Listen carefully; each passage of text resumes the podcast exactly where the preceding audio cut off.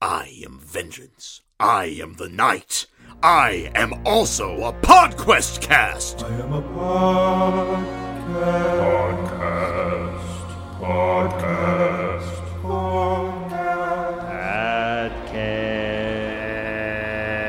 Whoa! It's a show. It's a show. Audio only though. What is it about? If you have time, I can tell you that it is a podcast about Batman, a Batman Uh, what did you want me to say in this part? It's a show. Yeah. Yeah! I am a podcast. Whoa! Hey! Interviews with fans and people, people who on the show. Podcast, podcast, podcast.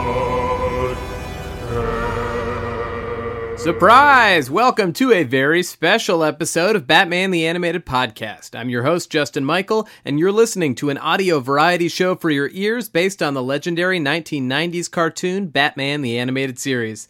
Today's sponsor, obviously terrifying sociopaths dressed up as clowns. Why hire a birthday clown when you can hire a sociopath murderer dressed as a birthday clown? So you might be wondering, why did he say surprise? Why is this a special episode? Well, it's because we are releasing this on a Saturday, but it's not just any Saturday. It is Batman Day, the day of all bats. He is risen and he's made of bats. You know, like Batman, he's made of a bunch of bats. He's a bunch of bats that are tied together into one human man pretending to be a superhero. That's Batman's origin, you guys.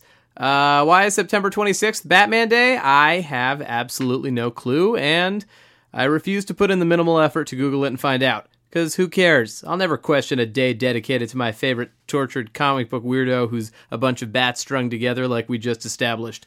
Okay, later on, I'm going to sit down with one of the musical geniuses behind the show, Michael McCuistion, to talk about his experience composing for the show and his work on Be a Clown. We'll also be joined by the voice of Kevin Conroy Bot himself, out of character, my roommate, Jace Armstrong. But first, we've been on hiatus for nearly a month, and you've no doubt been on the edge of your seat after last month's PodQuest Cast cliffhanger. PodQuest cast! So, just in case you don't remember, Previously on PodQuest cast. It's me, your brassy magical talking microphone. I need the golden XLR cable. This dirty little troll with a flamethrower came through here not too long ago and got rid of it. Riddler, you're gigantic. You shut up your face! I think it's time I got rid of all of this nonsense! Be gone, nonsense, I says! Be gone! Please don't step on me with your giant stinky troll feet. Wait! Step on ya!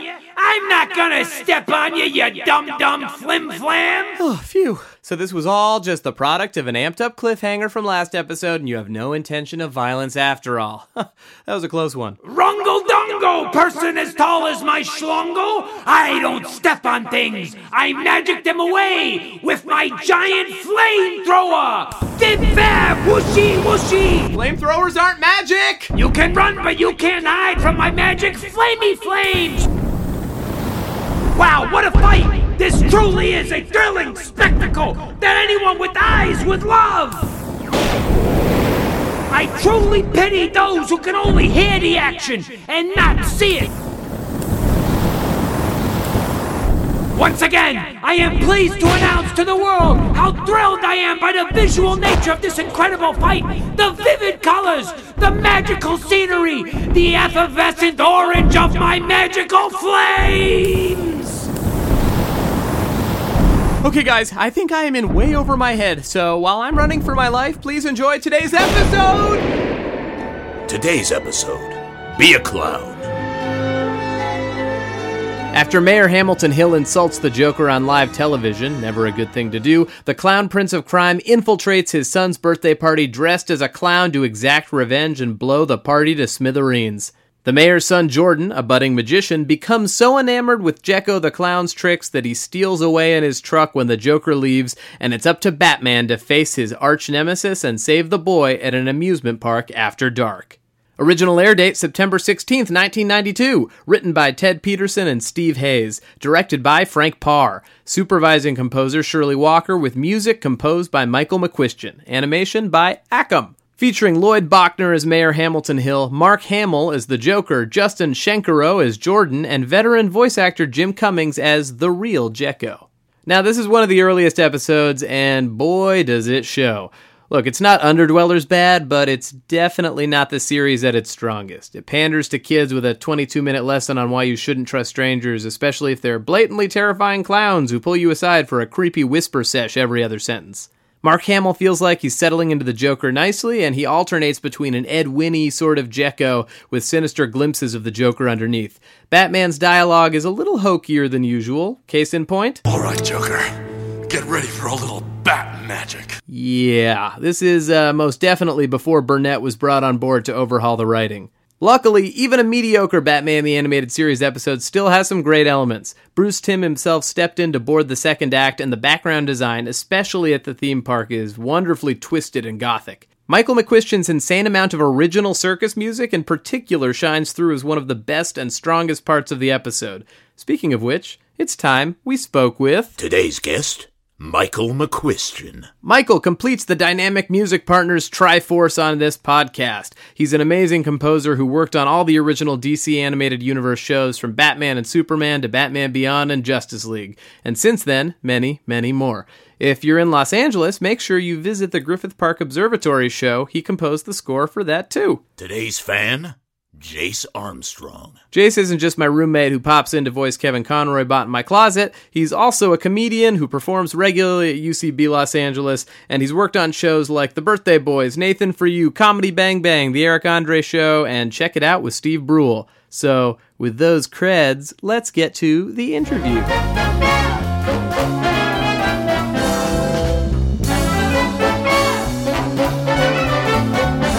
Already talking about middle names, so you know it's Right. going to be a good podcast. We're not going to talk about my middle name, although I love my middle name. What is your middle name? My middle name is Moore.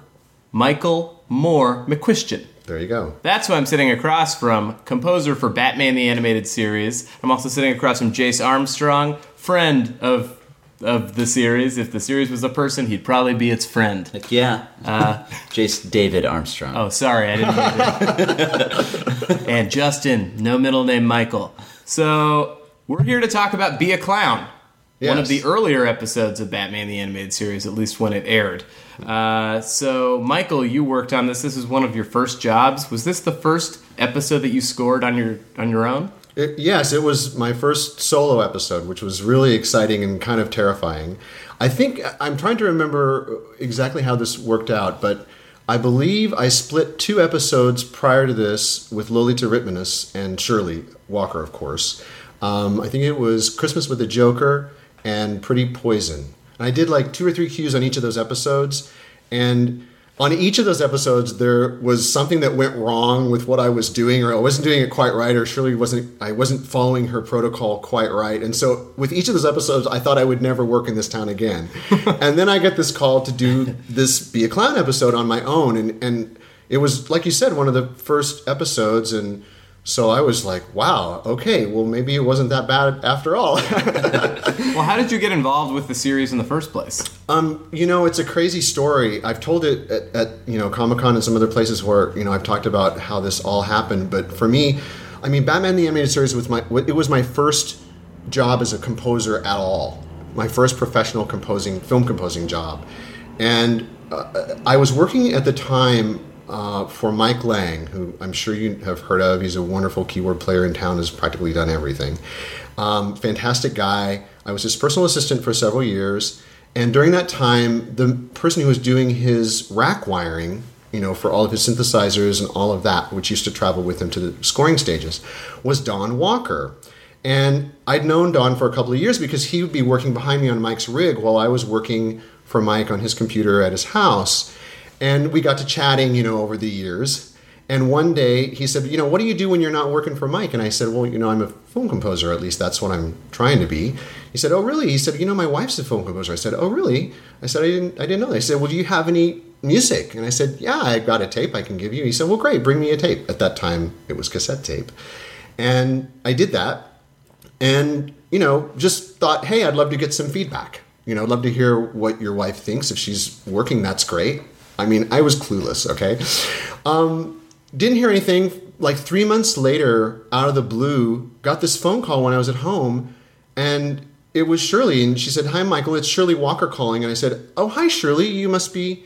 Don's wife. And he said, she said, yes, yes, Don gave me your tape several months ago. She said, I listened to it and she said, I think it's really terrific. And she said, I'd like for you to work with me on Batman the Animated Series. And I said, really? And she said, yeah. She said, but you know, I don't want you to, to uh, I want you to think about this very carefully. She said, you're going to need to work in my style and you're going to need to write, you know, using my themes and this is going to be a very like tightly controlled thing you know th- we need to make sure that all the music is homogenous and works well within the series and i'm hiring several composers here but i'd really like you to be on board she said so i need you to take three days to think about that before you give me your answer because i don't want you to tell me yes until you're sure that you're okay working under these circumstances and so i said okay i'll wait three days and it was really literally that. I, literally like set the timer for three days and like called her back three days later and said, "Yes, of course, I want to work with you." Yeah, I would mean- you have immediately said it? Whether yeah, I mean, it was like when she said the word Batman, I'm just like, Batman? You're kidding me! It was it was, it was nuts. So I mean, yeah, and, and you know, the movie had just come out. right, Batman Returns. No, no, the Or was it first the movie. first Batman? The first movie had come out. Oh, okay. And so that had already made its big splash, and I'd gone to opening night at the Mann Chinese Theater and all that oh, kind of cool. stuff. So I was really into it anyway. And then when she said the word Batman, I don't think I heard the animated part. I just heard the word Batman. And so I was like, well, that's enough. I'm on board. That's enough. So yeah, I called her back and I said, I'd love to do this. And so she brought me on as an orchestrator first uh, to orchestrate some of her music on the earlier episodes. And I was there at the first scoring session for On Leather Wings. What was that like? It was crazy. Oh my gosh. I mean, there was this electricity in the room that you could feel. I mean, when you walk through the door into the booth, it was a large booth. We were scoring it at what then was Warner Brothers B scoring stage, a smaller scoring stage. And everybody was there. Like Eric Radomski was there, Bruce Timm was there, like all the other other composers that she wanted to sort of try out. Some of them were there. Um, of course, the entire crew, the orchestra. Shirley's on the stage conducting, and I mean, she hit that downbeat, and it, everybody was just like, "Whoa!" I mean, it, it really it was a palpable feeling. Everyone, I think, had this had this feeling of like this is something really, really, really special and very, very cool. And I just look. I remember looking at Eric Radomski's face, and he was just like his eyes were wide, and he was like, "Wow, this is going to be great." So I think there was just a general feeling of like this is going to be something really special. It was very cool. Were you a Batman fan to begin with? And I, you know, I've always been a comic book fan a little bit, but only in the sense of like heroes and like the, the what they represent. Uh-huh. I think we kind of need them, you know, in our culture. Um, and I was always a Superman fan. That story I kind of related to in a big way, um, being from a small town and everything. So I, I don't know that I I wasn't like a rabid comic book fan, but, Right. You know, I certainly knew about Batman. Who doesn't know about Batman? Yeah, and by the end of it, I'm sure you know way more obscure information about every superhero at this point. I guess, yeah, probably. well, maybe more than the general layperson would know. Let's say that. What about you, Jace? What was your background with Batman the Animated Series as a fan? Uh, well, I would. My brother and I would watch it all the time. It was, you know, it was one of our favorite shows to watch, and It was like a religious watching experience. it was. for It really kids. was. Yeah. Uh, and the, I mean, the uh, that opening sequence was. Uh, I still like remember the excitement just hearing that music. You just you get that rush of oh man, we're gonna you know we're gonna discover just a whole cool new world and story and uh, yeah, it's just, it's just such an exciting show, and for like two boys also growing up, you know, like yeah, it was just it's just like you were the demographic. yeah, Yeah, we really. yeah. I think they hit the nail on the Yeah, head. yeah. Yeah, we were. oh yeah. Do you remember So- what the first episode was you saw, or like it's just a blur of? The, Um, I mean, I think it was probably the first episode to air. I mean, we watched it from start to finish, the whole. Yeah, I don't remember which one I saw first. I remember the Mister Freeze. I remember seeing a teaser for Heart of Ice mm-hmm. because they used to do like really short commercial teasers for the first.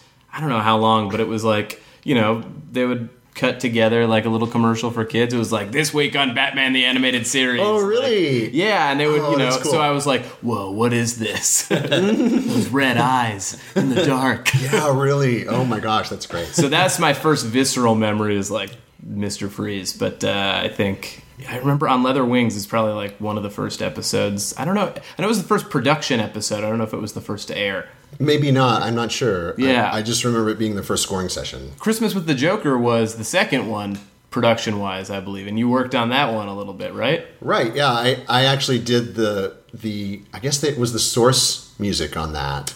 Oh, is that like the game showy or not game show, but like No, remember when he um, uh, Joker was like running around and then he put the needle drop on a record and it was like the Nutcracker Suite, but it wasn't quite the Nutcracker Yes. Suite. Okay, that yeah, that was it's like a fight in a big warehouse near the end. Right, but it's like starts off as like you know the Sugar Plum Fairy and Yeah. ends up with like you know exploding airplanes. So, That's one of my favorite parts of that episode, like musically too, like that. well, that assignment was one of the ones where I was sweating bullets because um, Shirley had asked me to do these arrangements based on Nutcracker, and so I did that. But like I was so in my head at that time, you know, Just be Tchaikovsky. Well, it was like I was young, and I, you know how it is when you're young and you're starting out and you're so excited, and I just wanted it to be great. So I had like gone back to the original Tchaikovsky scores, and like I was like researching this, and it, like this was going to be authentic Tchaikovsky. You know, I was really into it, and so I think I made it a little too authentic. And she looked at the score, and she's just like. No, we, no, we can't do this. She's like, no, this isn't going to work. She said, it, it, yes, Tchaikovsky is fine, but it's got to be Batman. So you need to go back and add some, add more Batman to this because this isn't really. And she said, not only that, but you can use more. You don't have to like have every measure be exactly the same as it was in the original Nutcracker Suite. You know, you can use more than one movement and put them together. It, it was very funny, and I was like, oh my god, I failed. You know, and she's like, no, it's cool. You can you can fix it. Just go fix it. And so uh, that's what I did. So it ended up to be more of a suite, which I think worked great, of course, because she knew what she was doing. Well, what was your experience working with Shirley? Well, golly, how can I sum that up? Um, she was amazing. I didn't. I don't think I really knew what I was what what was happening when I was working with her. I, I was I knew that I was learning a lot, but I didn't realize how much she was mentoring me. I mean, I'd already been through the USC program and had studied with some amazing film composers there. And so I didn't really realize that I was getting so much practical knowledge from her, but she was so generous with just kind of helping find your find the best composer in you and bring that out and make that be part of your voice. She wasn't I, I never found her to be somebody who was sort of trying to impose herself on me. She would make sure I was doing what I needed to do within the context of the show, but she always let me do it, you know, with my voice. And, and as long as it fit in, you know. And then she would help me dramatically figure out she she had this idea that certain composers have a great dramatic instinct.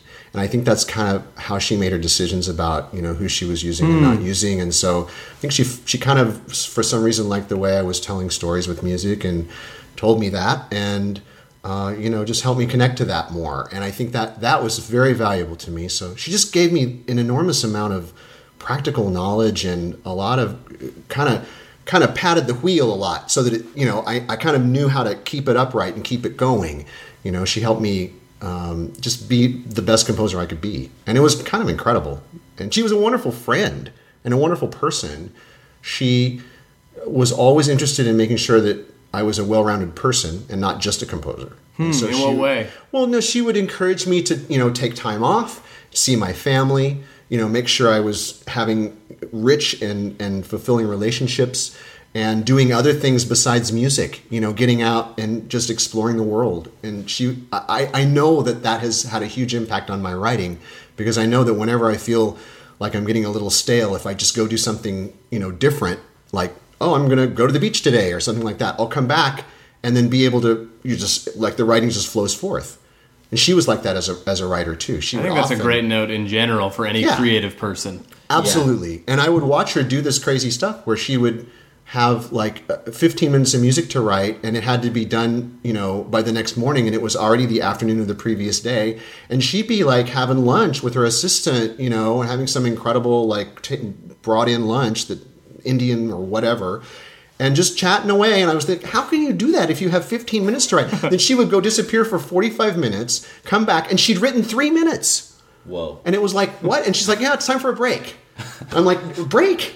You still have another, you know, 12 minutes to write. She's like, it's okay. You know, I need to take a break. And then she'd go back and, you know, disappear for another hour and come back with another five minutes. And I mean, she did that, that pace I never even thought of. I was kind of working myself into the ground and she kind of helped me understand that's not the way to do it. That's incredible. That is incredible.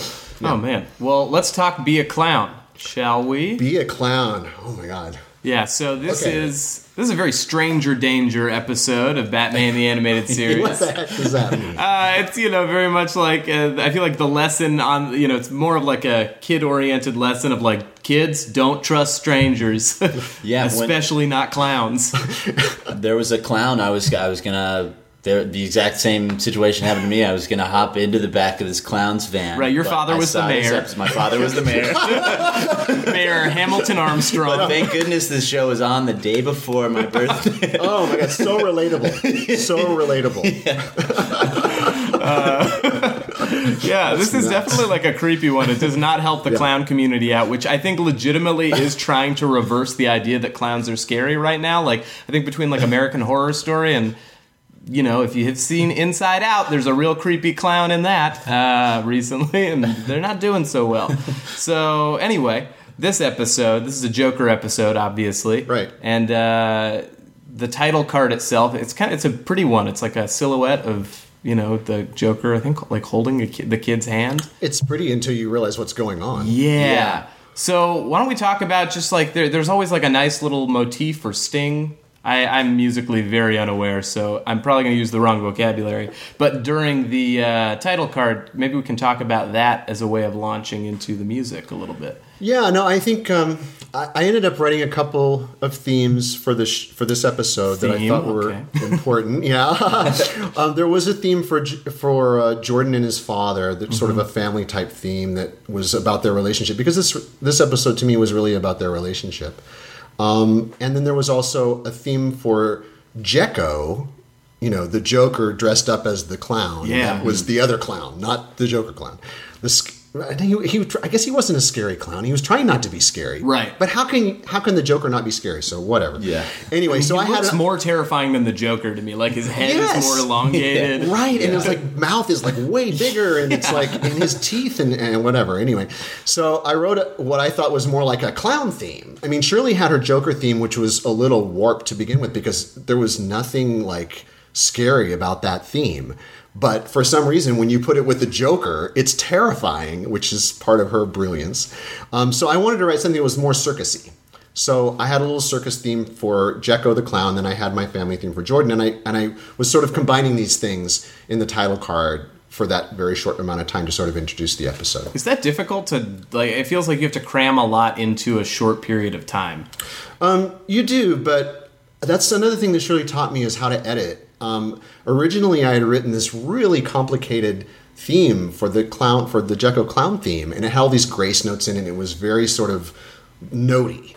And she took one look at it and she just said, "You know, you got to get rid of all this stuff." And she said, "What you've got here is great, but it's just buried in all these other notes. So you need to distill this down, and it'll be just great." And she and so I did, and she was right, and it worked out really great. And it was easy to perform. And that was important because you know we had the live orchestra on all these episodes. What a cool thing! Oh, golly Moses! I, I, I it, interestingly enough, that was sort of before the time when synthesizers had really taken off and samplers had really taken off. So it really wasn't available to us to have the technology to do it any other way. So we were just fortunate to be in on the end of that great orchestral tradition. It just sounds different. I mean, I've talked to Lolita and also Chris Hmm. so far, so probably you know this has been talked about on the podcast a bit, but it really is such a a, a vivid difference, or not Yeah. vivid is the wrong word, but like it really It's, it just breathes so much life into Yeah. it. You know, it really does. it sounds better. Yeah. well, surprise, surprise! Yeah, right. Using real instrumentation and a full orchestra sounds so, better. Uh, real. Such a novel idea. Oh, but I love it. It's like part of what makes this show so great, and it Yeah. feels like every level, every piece of the show has a certain level. It sets a bar of quality in every arena. I feel like you know, and, and I think music is the most consistent arena. I would say.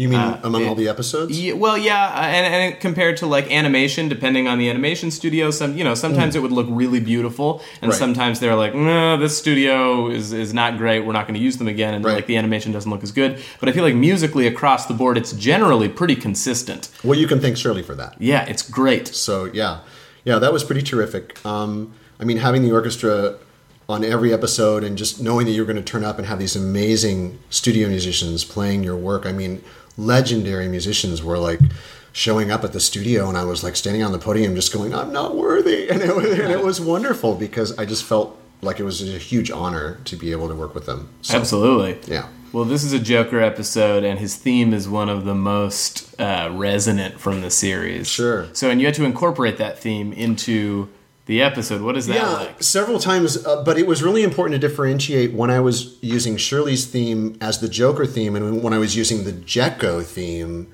Right. Story wise, you know, I had to be really clear about that. How did you create the Jekko theme? Well, it was like I said, I, it was just something I wanted to do that was more circusy, Yeah. um, and I wanted to feel like you were actually at, you know, a Ringling Brothers circus when you heard it. it. It should feel that way because it was about kids having fun, and you know, he was showing up at the, the party and just entertaining everybody. So it needed to be sort of innocuous. I think you got some reuse out of that too. Like I think they used it in Did Baby I? Doll.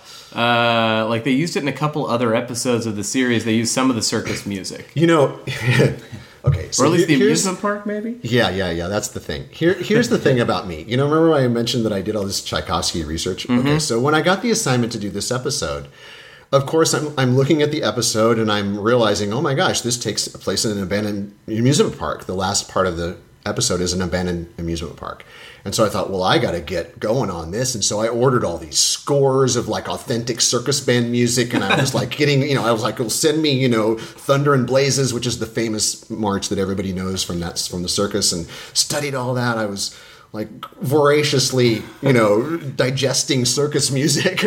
and so, um, You were driven insane by the end of it. yeah, well, kind of. No, I know I wasn't really insane, but I, let's just let's just say that I knew that this was my first job, and I, I it was really important to me, and I wanted it to be the best it could be. Of course. that was that.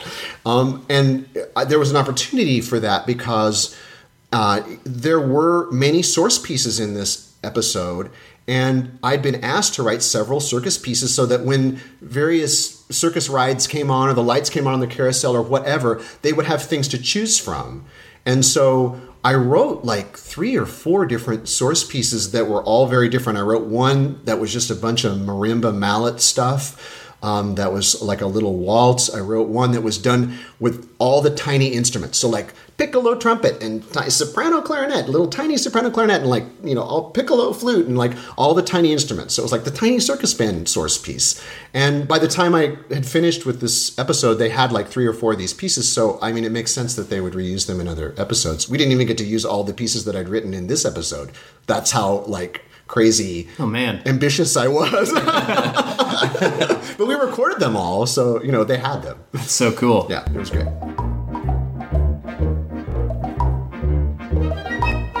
Okay, guys. So while you've been enjoying the Batman part of things, I think I found a good hiding spot from Riddler. Justin, you can run, but you can't hide from my magic go away fire maker forever. You're right, I can't.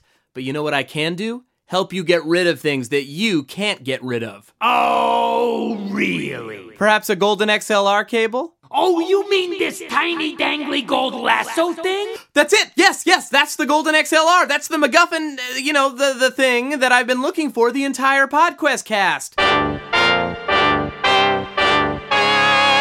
PodQuest Cast! Well, I can't get rid of it. It's driving me nuts in my nuts. I accidentally shoved it down my trousers on my last trip to your closet. In Batman the Animated Podcast, season 1, episode 5. Hey, watch the exposition, buddy. Okay, okay. Well, hey, if I help you get rid of the golden XLR, aka keep it, will you A, not kill me, and B, definitely not kill me? Deal. Now crawl around my gross, disgusting legs and search around my groiny areas. I think it's stuck somewhere in my ding dong hair. And it's gonna be extra tough to find, cause I'm feeling sweaty and I braided it all on my last trip to the Caribbean. For the love of PodQuest cast, I shall do it. PodQuest Cast! Ugh, Here goes nothing. Ugh. That tickles me in a pleasurable way. Gross. Oh, yeah. Oh, oh whooshy, whooshy. Oh, Viv, Viv. yuck, Oh, oh goodness. Oh, that's my bungy wongy. Oh, uh, there he goes. Inside. Oh, he's Oh, it out again. there he bad comes in here. the taint. Oh, it taint nothing. Taint nothing at all. There it is. Okay, guys, while I search this Oh, giant creep's okay, troll it's I will get you guys to the. Batman stuff. It used to be short, short, and curlies. Now they're giant, short, and curlies, but still short compared to my other hairs,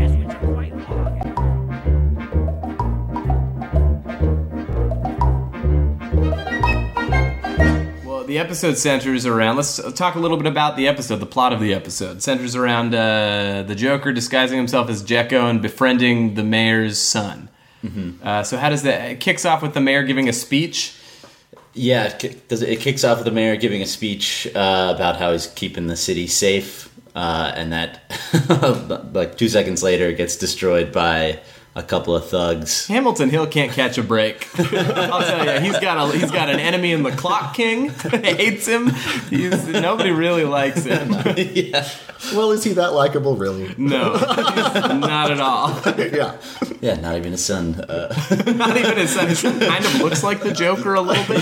He has like a little Joker nose. yeah, Joker haircut. Joker. Yeah. You noticed that? I- Yeah. wasn't that a little creepy? I found that a little creepy. I wonder if that was just like, oh, he sees himself in the Joker a little bit. Like that was the reason behind the design, or it was just like, let's make him look like the Joker. I don't know, but it was funny. I noticed that he had the same sort of general features. yeah. And then they they go on to uh, put on a birthday party for. They put on a They birthday put on party. a birthday party. They don't know who's The greatest show on earth is a birthday party, not the circus. Right. yeah. Uh, and it's crashed by Jekko the clown.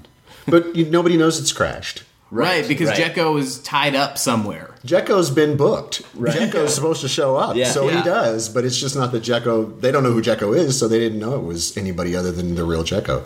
Joker really towed the line of like uh, what name he chose, and like it's gonna have a lot of the same letters as my name, just slightly different. You know, his ego is just out of control. He never can quite, you know, completely not have it anything have his involvement. I mean, the candle's got it, his face. Oh on my it, God, And it's yeah. like he's just like he wants you to know it's him. That's what I love about the Joker. Is like that's what he's driven by. exactly. When Bruce Wayne sees the candle on the cake, he's like, "That's a pretty suspicious candle." And then it pans down, and yeah, it's the Joker's face. It's like, okay, Yeah. Yeah, right. it's definitely Not a Jekko candle. No, no, he went out of his way to make a Joker candle. Because they're not manufacturing those. yeah, well, maybe they're friends. Who knows? Oh yeah, that's true. there's about a, a week. Uh, there's a big part of the episode they cut out, which was just Joker making this candle. A custom candle company. Oh my gosh. Took up a little too much time. Yeah, they cut that out. But you wrote a lot of music, that candle music. Uh, Yeah, right, right. So we have that, and we sort of have the introduction of Jekko. And uh, how, how did the beginning of the episode sort of play out on your end? Um, you mean musically? Yeah. Um, I, I, you know, to me, the story was all about Jordan feeling distant from his father, and I mean, he was really into magic, and his father was very dismissive, and so mm-hmm. I, you know, wanted to make sure that, that it was pretty obvious that he was feeling lonely, and so I used that family theme, you know, to express that in several of those scenes. And then when Jekko shows up, it's more about the party and like what's happening in real time, mm-hmm. and so that was more his theme was more accompanying his antics and his tricks that he was using to entertain the kids. But man, it switched back and forth a lot because Yeah. he would like lean over to Jordan and just go, "Yeah, but you got to run away from home and you got to do these." And it's sort of like, and then he'd be back juggling again. And it's like this is really creepy. it, it is really creepy. it is a highly creepy episode. Yeah, there's something very unnerving about it. right, right. Uh, so do you approach episodes? I mean, I, I imagine because you talked a little bit about how you know you, you really Shirley helps you focus on story, Right. Uh, and it seemed like that she was very she was very into that. She you know Yeah. like the story should be driving the music. Absolutely. Uh, so how do you approach an episode? Do you kind of take it all in and then start to think of like a family theme and where you can inject that? What scenes that make sense, or do you go from top to bottom of the episode? Or You know, I can't. I, I'm trying to remember exactly how this was dealt with for this particular episode, I'm not even sure that I was present at the spotting session for this episode because I know that at that time, especially early on in the series, Shirley was dealing with those uh, spotting sessions on her own, and then she would have meetings with the composers that she was asking to work with her. And so I, my, the only memory I have is of her telling me kind of what she wanted for the episode. And so then I would go through and watch the episode with my notes from that meeting with her, and then I kind of had to decide how do I want to deal with this. And there were, uh, you know, there were notes in the spotting notes at that time. The music editor would do a breakdown of all of the action from top to bottom. Every blink, every step would be made uh, into this Bible that we would get for the episode, and so we would have that to look at and reference. Wow. And in in the midst of all of those notes of all the different things that were happening on screen, there would be notes that Shirley had talked with Bruce about. And so there would be like, note, you know, this is this scene should feel, you know, sad because, you know, Jordan and his father aren't getting along or something that's banal and that wasn't in the notes, but I'm just that's just an example. Sure. But there would be things like that that that would be very illustrative that would be in the in the body of the notes that I would be able to read and just go, oh, okay, and I know I need to address this specifically. Um, and especially things about the picture that maybe for Bruce Timm weren't working as well visually for him, but that the music could really help. And so I would try to connect to those things and make those, you know, uh, special moments where the music could really do something different for the picture. Um, yeah, I, I- I mean, my approach, generally speaking, is what's happening here. You know, what's happening with the story. What is what's what does the producer want to communicate with this story? And then I just try to have the music do that. How often did you work with Bruce Timm? Directly or Do you mean on this series? on this series or not much or was on this series, not much because really Shirley was the supervising composer, and frankly, I mean, months would go by before I would work on another episode. This series took two or three years to to score, and so you know, like after I did Be a Clown, I, I don't think I heard from Shirley again for t- at least two months. And then you know I would get a call and it would be like we've got an episode coming in and there's and it's going to score on you know next week and we're going to split it three ways and here's your cues and I'd be like great I'm on board you know and but it wasn't like you know, every couple of weeks I would go in and score an episode. That came later. That came later with Superman. Yeah. But uh, on this series, she would handle most all of those things because there were some what 35 composers involved in this series. It was So an many. enormous amount, and so she was wrangling all of that, and that was really smart because. You know, it would have been real annoying, I think, for the producer to have to deal with so many different composers and different Mm-hmm. spotting styles and things like that. She she made that all consistent. yeah, Lolita called it Shirley's Great Experiment, Yes, that's right. uh, mentoring 35 people at once. You're right. yeah. How would anybody? I mean, how do you conceive of something like that? I mean, now it would be a reality show for sure. like we'd Right. be watching your progress on Batman the Animated oh Series. my gosh! Yeah, Then yeah. all the composers would have to line up with roses uh, at the end of each It's episode. so that it would be so that It would be a black rose for Batman, There's only one rose left. and it would be made to look like Crime Alley, and you would like drop the rose. Oh man, yeah, you get your five minutes with Shirley. I hope I impressed her. Oh man, I would watch that. Uh, I know, me too. absolutely. Well, they did have like a Henson kind of puppet making kind of reality show recently, so come on, there's got to be something like that. Oh my gosh, too funny. Uh, anyway, so back to the episode. What were your takeaways of the episode, Jace? What did you like about it? Uh, I liked the I liked the creepiness. I liked how how I mean I've always just liked how absolutely insane the Joker is with with no reason, and I thought you know this episode was that you know w- w- highlighted that very well. I mean, the Joker goes out of his way. He, I like the weird personal episodes, like where he kind of just like injects himself into the lives of like normal people. Like this kid, Yeah. like that's so much effort, and that makes it creepier. That like there's like uh, Joker's favor is another episode where he does that, where he just like ruins a guy's life for cutting him off in traffic. Yeah, yeah. It's just uh, he very specifically focuses in, and uh, yeah, it's just it's so creepy because he's He's gonna. He's like, I'm gonna teach you a lesson. yeah, yeah, You know, a ver- like he's the one to teach the lesson, Right. You know, like I don't want to be taught that lesson. No, no, please no. Please Yeah. don't teach me that. and then you see him where you know where he you you go to his lair where he's just you know uh, you go to the heart of the beast where he's has all these things set up already to to torture Batman. There's Yeah, I guess I don't think about that, but like the fact that he's got it all prepared means that he's Yeah. that much more terrifying. Like the fortune teller, he goes to the fortune teller, Right. and it tells him what's going to happen to Batman. We What's never gonna- know what it tells him. Oh yeah, it never We tells never. you specifically. We don't know what was on that card. But yeah, it could have been you're going to set up a water tank rig and perform it as a show for the kid that you've kidnapped. See, I uh, see a moment like that, and I think, okay, now that's a film composer moment. We never know what's on that card, so the hmm. music has to tell you what's on that card. That's how it is. That's so cool. Oh, yeah. That's You're helping like bridge things, fill in, and like support. Yeah, I think the creepiest stuff is the stuff you don't see. Yeah. And so, you know, the music can fill in that gap and give you sort of a general idea of you're not going to like this. I mean, that's and what then makes your brain Yeah. like takes over and goes, "Oh my god, this could be a really bad." So, I think that's those are the scariest things. yeah. When it, it's like the the space is so empty visually. Yeah. And then it's filled in by maybe just the sound of footsteps and the music. Right. You know, and it, that's that's what I love about the show in general is that it, you can you can have those moments of al- also just silence, and that's I'll they really you, utilize silence. It's. I'm so glad you brought that up. I, I actually wanted to talk about that because the way the show was spotted, you know, the, the composers really didn't have much to say about that. Shirley spotted the show with Bruce, mm-hmm. and maybe even with Eric. I'm not exactly sure, but I know Bruce. It was mainly Bruce, and so she would spot with them, and the decisions that they made of where music should go was so completely effective, and the decisions where music is not going to go, that is equally as effective. Because uh, you know there's probably maybe 11 12 minutes of music in each ep- episode on the average. This one had a little bit more because of all the source but on the average.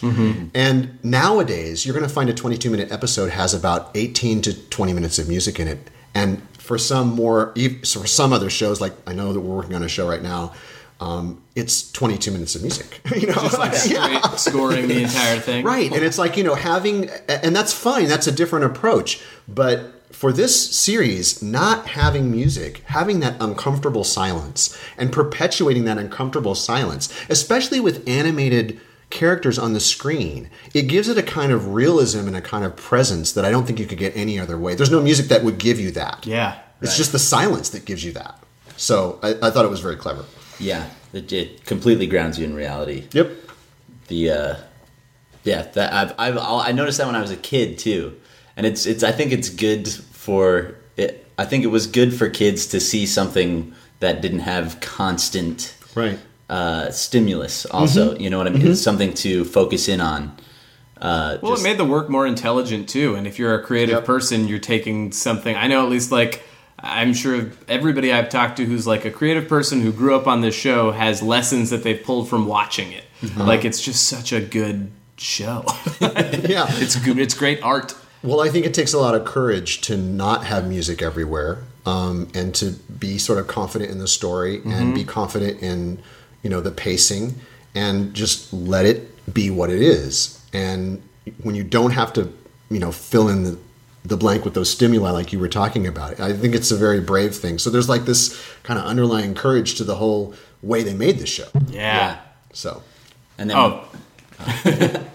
uh, the Joker himself, his voice, obviously, there's been so much said about it, but Mark Hamill kills it. yeah, It's insane. Yeah. Like I can't imagine anybody else as the Joker.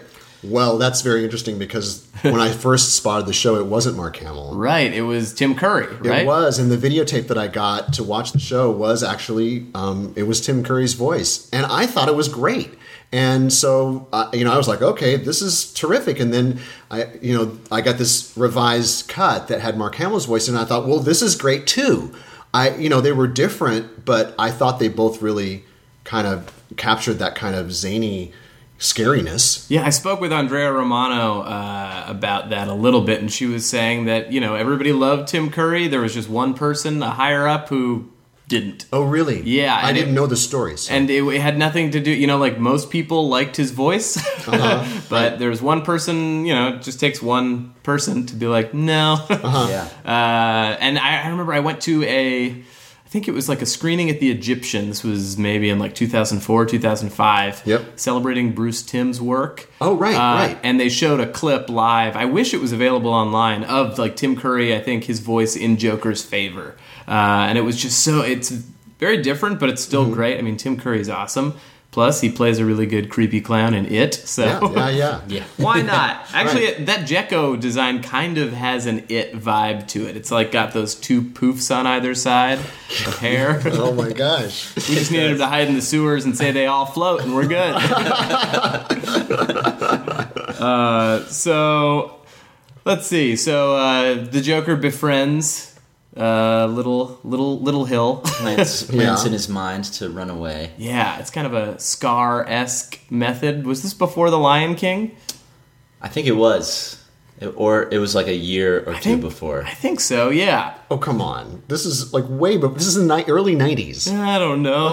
Didn't the Li- when did the Lion King come out? I mean, when were you born? You know? Uh, 1892, and it's nice I'm to just meet thinking, all you you. know, I- just blurs together. I'm just thinking, you know, like you said, you were the ultimate demographic. I Was it mean- 94 that the Lion King came out? I thought. Oh, come 94, on. 95. 96? Was it later? It had to be later than that. I don't know.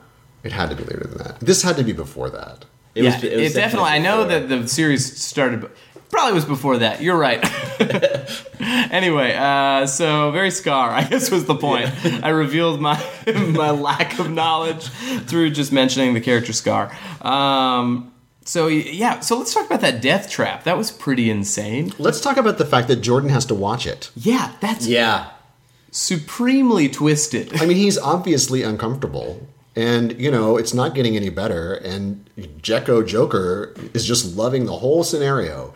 And I mean, I, I really, like, in my mind, I'm like, I can't believe they let them put this on the air. Right. I mean, it, it was pretty intense. There are so many moments like that in this show, and especially early on. Like it's very intense. It's torture. And I think during that sequence, we decided that there was going to be circus music, which is like, you know, okay, let's just make it that much more intense. You Yeah. know, let's make it happy.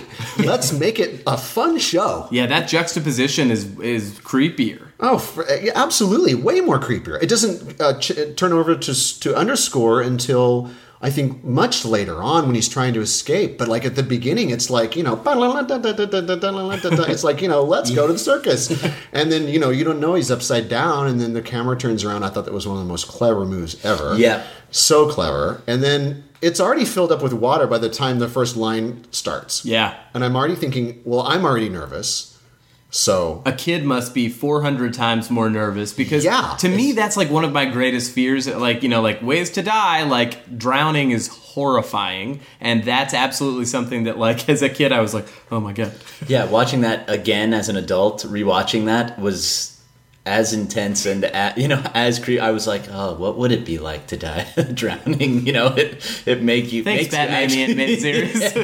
yeah, it makes you actually think about that and to have and I feel like another series would have made the kid not you know not uh, be entertained by it, you know, but right, they wouldn't get it. they wouldn't get it. They a kid would be stupid and wouldn't have Right, empathy. be like, yeah, yeah, yeah, and not until later. Right. Yeah, but they understand? to to it really makes it really, you know, it it, it it's hard hitting because gives the kid some emotion. Yeah. you know, and it and it immediately, you know, uh, yeah, it it just really ups the stakes when you make it that much more real. Yeah, that he's riding and he's uncomfortable with it. Yeah. Uh, so we take it from there and then there's the the big finale in the amusement park. Yeah, that was fun. Yeah, tell tell us More about it. circus music for the roller coaster. Did you get enough circus music in? I didn't. ever- The funny thing is, is that I didn't ever do any more circus music after that. So I guess that was my circus Well, it music. sounded like you did enough for the rest of your You wake Played up. for the whole show, the whole three years. yeah, no, that was that. That was a great scene. I mean, just the them, uh, the sound of the roller coaster. You know, just the sound that sound that a wooden roller coaster makes. I love it. Like it really it makes me happy. But I'm a big roller coaster fan. I love theme parks. So like that sound of a roller coaster is like a very comforting noise. oh, uh-huh, uh-huh. Like the rickety, even The though it's like yeah, like da, da, da, da, da. Exactly, Yeah. exactly.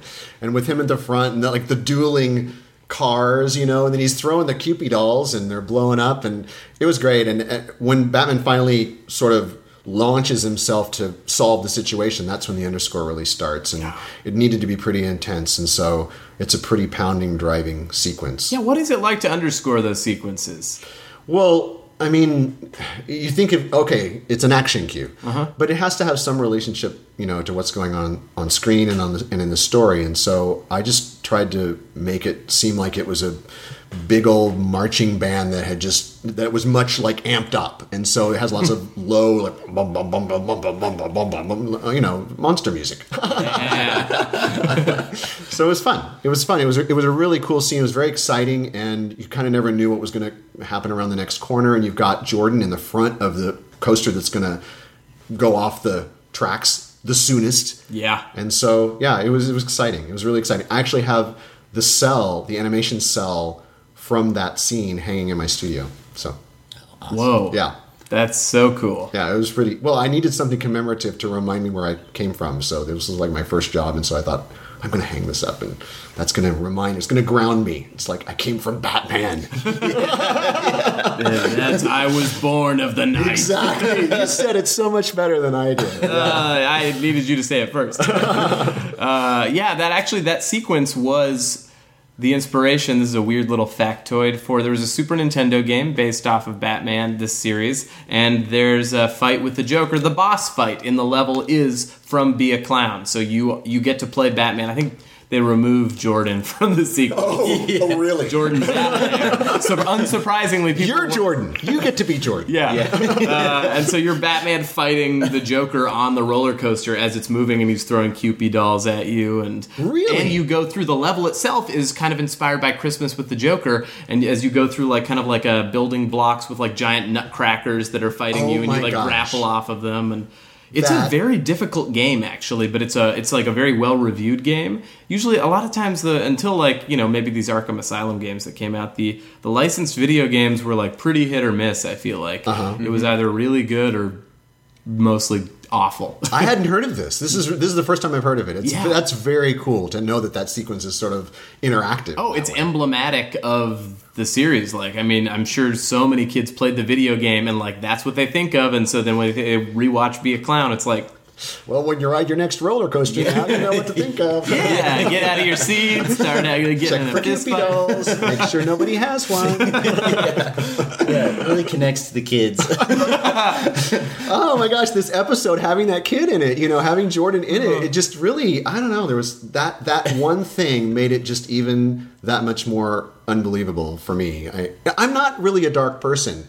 You know, normally, I mean, my favorite superhero is Superman. I'm going to say that really softly in this podcast. But Get out, I Michael. know, I know, I know, but like that's what I connect to. Well, what And do you so like about Superman? yeah. I, I, I like his story. Yeah. I like the fact that he's from this small town. I like the fact that he doesn't really want to be Superman. I like the fact that he's just a guy. He's, he's Clark Kent. That's what I like about him. He's he, that's his. I think Batman is more comfortable being Batman than he is being Bruce Wayne. yes. I think Superman is more comfortable being Clark than he is being Superman. I really because he was born Clark Kent. He didn't Yeah. find out he was Superman. Why can't? Why don't people get that? People are really critical. I'm, I'm really getting upset about it. But people, I feel like, you know, throw Superman under the bus, even though he could lift it. Uh, They do, and I've carried a torch for him in several of different interviews. So you know, he's I'm an of- interesting, complex character. I don't know why people think it's that difficult to get a story. I just think they don't like a goody two shoes, and he's sort of that. I think so, you're right. yeah. Yeah. Batman is definitely the more attractive, brooding, uh, you know, Yes. psychotic human Yes. being. Yes. And yes. people connect to that. I feel like people are drawn to the bad boy, though. You know, People are drawn to the bad boy. It was just funny, you know, being hired to write for this series because I never thought of myself as a particularly dark person, and a lot of the music that I've written has been sort of very heroic and it has that sort of, you know, go get 'em spirit. But you know, it, it it was not a stretch for me to come up with this dark stuff. So I was surprised. I was like, "Where is this coming from? I don't know where this is coming from, but obviously there's something rolling around in there that I'm working out here." the So, box has been opened. yeah, yeah, Like, yeah. It was it was not hard. That's great. well, let's briefly just talk. Is there anything else you want to talk about in terms of Be a Clown or Batman? Um, I don't know, not not particularly, other than just how awesome it was to work on the show. I mean, I think I don't think I could have predicted, or is that the right word? If I if I had to sort of write my biography now, I, I there's nothing else I would want to pick as being my first gig. I mean, this is like this is like the crazy awesome first gig for a, a film composer. It, I did, you know, we didn't know what this was going to become when we were doing it. We had no idea Yeah. that this would have the kind of life and longevity that it's had, and it would connect to the fans like it had. We were just trying to do a great job, you know. But looking back, I I mean, heck, I wouldn't have. I- I'm. I feel so lucky. I wouldn't have had it happen any other way. This is like the perfect first job. So Oh man, Yeah. that's so It's cool. So great. yeah. You have any other takeaways for the episode? Any other stuff we didn't cover? Uh, I'm gonna avoid clowns a little bit more. I did for the last, you know, 30 years or so. I think, I'm gonna start doing that again. Uh, Great. no, so rewatching re-inspired it. Yeah, fear. re-inspired a fear of clowns. uh, no, um, uh, yeah, well, yeah. I think that is my takeaway. uh, no, well, yeah, my takeaway. I hadn't, I hadn't watched it in a little while, and uh, it, it just reminded me how, uh, how lucky I was as a kid to have such uh, strong entertainment Yes. uh, and such strong storytelling. I think that's inspiring to uh, to not uh, to to make what you know is good and and not try to uh, uh, make something for kids or for or you know make Right. or you know make the kid oblivious. Kids are smart, I guess. Is Yeah, treat treat your audience smarter than you think they are. I think uh, I think a lot of times things are dumbed down for kids. Yeah. and if you remember being a kid, you, you're intelligent, uh, even if you can't articulate it necessarily. I think you know kids are always smarter than we think. I don't know. We talk about this. Jason and I are both improvisers, and so I remember one time I got a note by uh, an improv teacher, uh, Sean Conroy, and he would always. Uh, it sounds like Sean Connery, uh, but he when a lot of improvisers when they're first learning how to do it uh, when you play a kid you kind of just play it really dumb and silly and uh, he's like no they're smarter than that like play to the top of your intelligence Right to the top of your intelligence. uh, it was Sean Conroy, not Connery. uh, once again, Well, I mean, I had said to you guys were the demographic, but in reality, no one was making the show for that demographic. no, I'm serious. I mean, it was like I just want to have a shout out to all the people involved with all aspects of the show because I mean, from the art direction to the character design to the backgrounds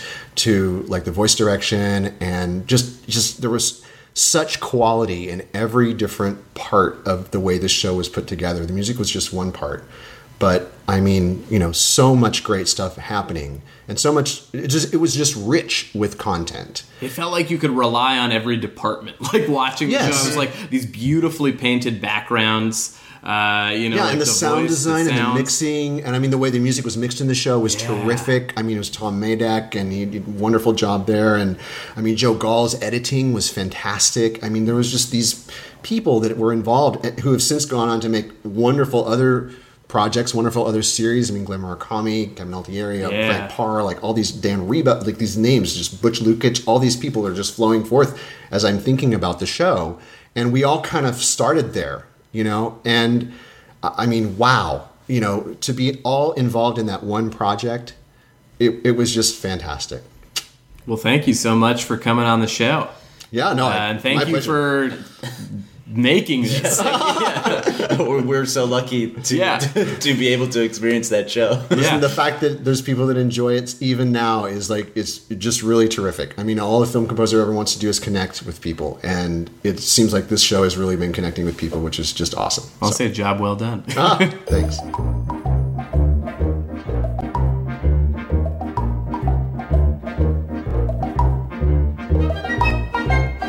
There you have it, guys. We've wrapped another episode, and I finally gotten my hands on the Golden XLR cable. Are you sure you don't want to keep crawling around my groiny regions? Huh? I mean, uh, uh, think of it this way. Uh, you could be like that bird that cleans that uh, crocodile's teeth. Yeah, yeah, yeah. But instead of cleaning my teeth, you'd just be scratching my balls. Doesn't that sound nice? Hard pass. It's time that I finally saved my talking microphone. Oh, wait a minute, my phone?